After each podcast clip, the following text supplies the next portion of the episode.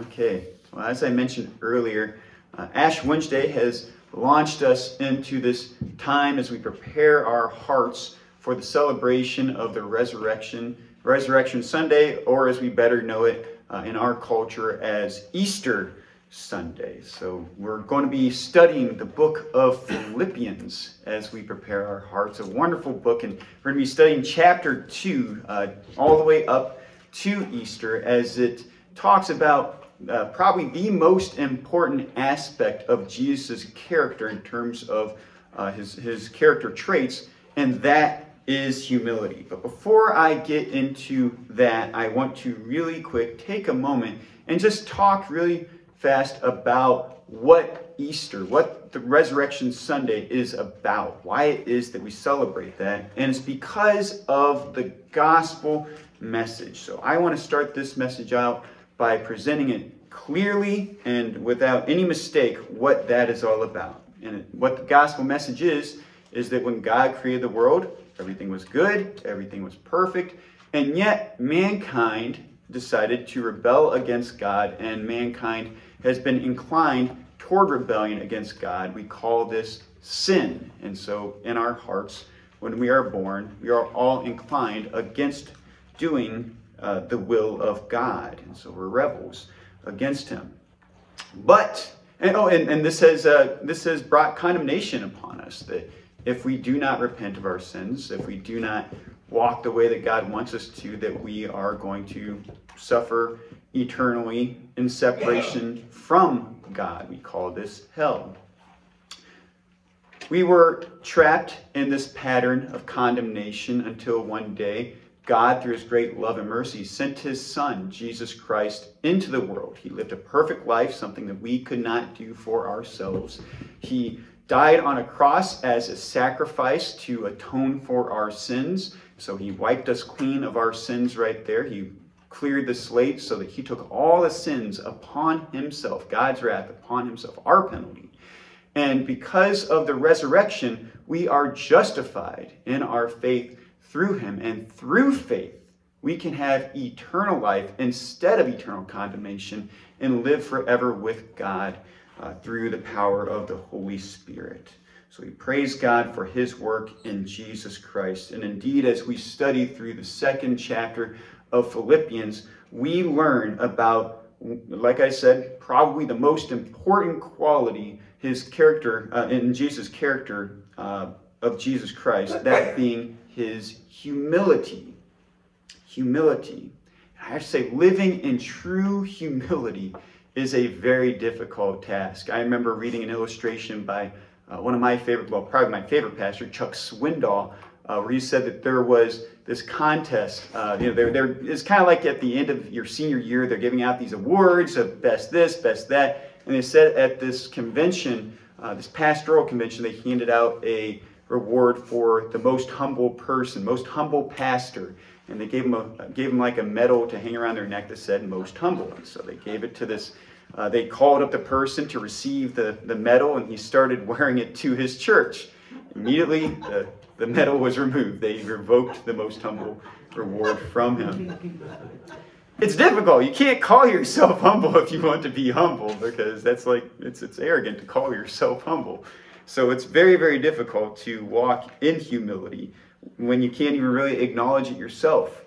And yet, our younger generations are taught that life is in large part about them. Our culture has uh, embraced this idea, and uh, because of that, people become more focused on their jobs, their interests.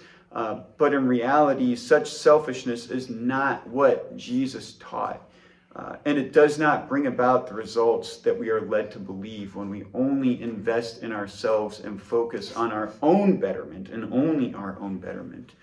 Uh, in fact, there was a movie that I watched growing up. I watched it frequently, as my parents could probably tell you. I'm not going to tell you the title right now, uh, but it was the typical story of good versus evil, good guys versus bad guys. And the hero of this movie was stuck in a situation where he saw that his friends were all going to be killed unless he did something about it. And so he made the statement that this villain must be defeated no matter the cost. Think of the gravity of those words. Essentially, what he was saying is, I know that I could be killed if I help my friends. And in fact, in this movie, that is actually what happens. The hero ends up paying the ultimate price for doing the right thing. But he understood that he had to in order to do what was right and to preserve the lives of other people. And I want you to contrast that. I find incredible irony myself when I study movies, but then I study the actors and actresses that create the movies, though, as well. And when I see Hollywood celebrities, by worldly metrics, you know what? I'll, I'll be fair to them. By worldly metrics, they would look like good people. They participate in community projects and give to charities. It certainly looks good and probably even helps out some people in need. Nonetheless, many of them give out of conceit. They do good so that everyone can see and praise them for the good things that they are doing. And even worse, some of the things that they do that are good deeds are not really even all that good, but actually promote sin and they lead people away from God. They fail to realize that their good works will not get them or even the people they serve into the kingdom of heaven.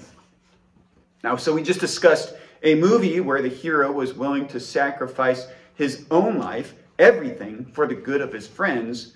And then we looked at movie stars that give relatively little to earn favor in the eyes of the world. Our goal, again, is to have humble hearts, is to exemplify Jesus Christ in our lives.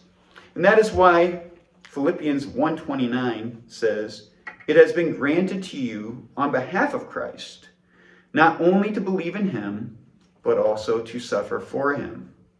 And I also wanted to mention this scripture, uh, Philippians 1:29, that says that uh, that not only are we to believe in Jesus, but we are also to suffer for him because that actually connects directly to the scriptures that we read this morning in Philippians chapter 2, as it starts off with the word therefore. And so there's connection between that and the suffering that we are expected to endure for the sake of Christ. Philippians 2 1 and 2 says, Therefore, if you have any encouragement from being united with Christ, if any comfort from his love, if any common sharing in the Spirit, if any tenderness and compassion, then make my joy complete by being like minded, having the same love, being one in spirit and of mind. Okay, so now we got the proper context for this all, and it's preparing us to receive this message of how to be humble like Jesus Christ. And in these verses, we actually catch that there are three things a humble Christian is called to do. And I'm going to just list them off for you real quick, and then I'm going to explain them just very briefly here. Uh, the first one is be like minded, the second one is have the same love. And the third one is being one in spirit and of mind. So be like minded, have the same love, be one in spirit and of mind. So going into number one here, uh, be like minded. What does be like minded mean? Who are to be like minded with? Well, with other Christians. This means that your core beliefs and life missions line up with those of your fellow believers. We see a lot of the divide inside of the church right now because there's not necessarily agreement on what our missions and our core beliefs should be. So I'm going to help you out here real fast so that we're all on the same page because this is a command inside of Scripture to be like minded with our fellow believers. And these are our core beliefs God created the world, the world is broken from sin, God sent his Son to die for our sins, and that Jesus will return one day for his church. And then our life missions. We should be one in this regard too, moving forward with the same mission. And it, in general, we all have our different callings and specific purposes but in general, our life's missions should be to help each other and to share the good news of Jesus Christ. So that's number one. Number two, have the same love. Same love as who, of course, is the very next question. And uh, verse 1 actually reveals to us who we are to have the same love as, uh, namely, Jesus Christ. That probably wasn't too hard to figure out, right? We're supposed to love people the way that Jesus loves us. And this means that we have to be sacrificial with our lives, as we talked about that a little bit already. Number three, being one in spirit and of mind. Now, at first, this might sound very, very mystical when you read those words. It's a very spiritual way of putting it. Let me simplify it for you a little bit. What it is saying is that we are to have the same attitude as other believers. We are to be one in the same attitude. So uh, I think about it in terms of when we worship on a Sunday morning, there's supposed to be an atmosphere where we are worshipful, where we are grateful, where we are thankful, where we are honoring God, and that when people walk through the, the church doors, they can just they can just feel the love that we have for one another and the love that we have for our God through how we honor Him and how we uh, how we take care of one another. So that's what it's talking about there. It's talking about having the same attitude. So I hope that one really helps out, particularly with number three right there, because that can be kind of confusing. Verses three and four then go on to say, Do nothing out of selfish ambition or vain conceit. Rather, in humility, value others above yourselves, not looking to your own interest, but to each of you to the uh, but each of you to the interests of others. So humility does exactly what the beginning of Philippians chapter 2 says. It puts other people's needs, other people's desires above your own. And we live in a world that has been brainwashed to believe that your needs and your desires are all that matter. It says that the only person worthy of selfishness says that the only person worthy of your time is yourself.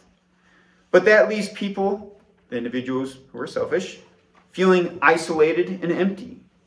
Selfishness causes us to lose everything worthwhile about our lives, and selfishness in itself is indeed destructive, even.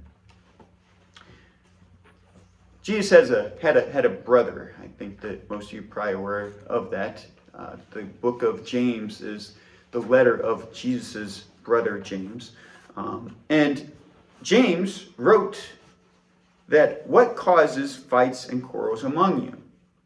Don't they come from your desires that battle within you? You want something, but don't get it. You kill and covet, but you cannot have what you want. You quarrel and fight. You do not have because you do not ask God. That comes from the book of James, chapter 4, verses 1 and 2. He makes a very interesting case right there. That The fights and quarrels that happen among us are because we want something and we don't get it. And because that, we seem to heap the blame on other people. We refuse to own our situation. And indeed, it also says that when, we, when we're doing this quarreling back and forth with others, what we should be doing, we should be in prayer, asking God. Now, an interesting little tidbit here for your own personal biblical study is that there is an incredible uh, similarity in spirit uh, between the Gospel of Matthew and the book of James, particularly. I mean, this is very fascinating. You read the life of Jesus, you hear the words of his brother James, and you see that there's a lot of commonality there uh, between the way that Jesus teaches and the way that James teaches. Now, of course, it's all the Word of God, so it's all promoting the same message, uh, but it's very interesting to see the, the phraseology and everything that they use uh, specifically. And where James says that we fight because we do not get what we want, Jesus says in Matthew's gospel to seek first his kingdom and his righteousness, and all these things will be given to you as well. So you see very much the same thing that Jesus teaching in the gospel of Matthew. Focus first on God's kingdom. And selfishness is a spirit of entitlement and of pride. But seeking God and doing good for His glory will allow us to be fulfilled in our lives. So if you love people and serve them, you won't have difficulty receiving the things that you desire the most.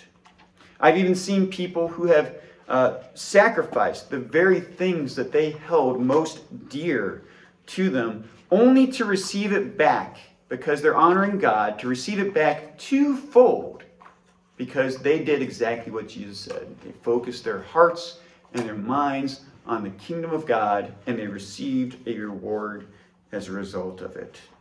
So ultimately, this can all be summed up in the teachings of our Lord, two of the great teachings of our Lord Jesus Christ as I close out this message, where Jesus said, Whoever wants to save his life will lose it, but whoever loses their life for me will find it. And that's Matthew chapter 16, verse 25. And then Matthew 5 5, which simply says, Blessed are the meek, for they will inherit the earth. Please join me in a word of prayer.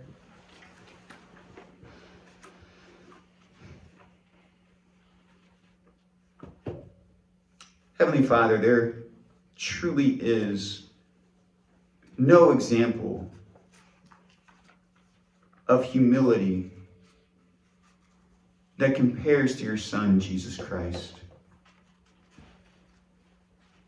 The scriptures tell us that he was obedient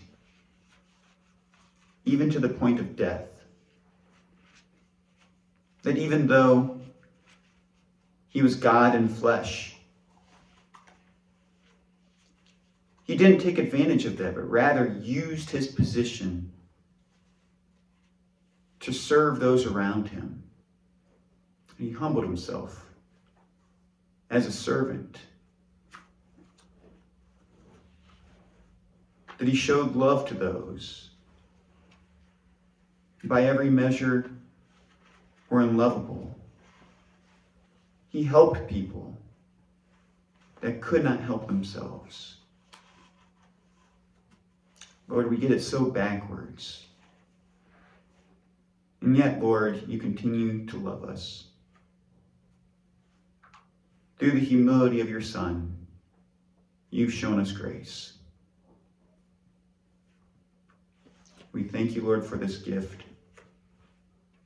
We pray, Lord, that you would break our hearts for one another You'd break our hearts for the sake of your mission, your purposes, your desires. As all the pleasures of this world are fleeting and distract us from the eternity that awaits us. Let our desire to be to draw others to this eternal flame that you call us to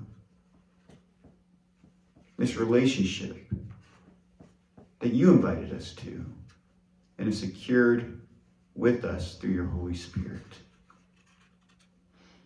Help us to be your hands and feet. Help us to walk in humility and not to flaunt our status of children of God, but to have the same attitude as your Son, Christ Jesus. And indeed, it's in Jesus' name we pray this. Amen.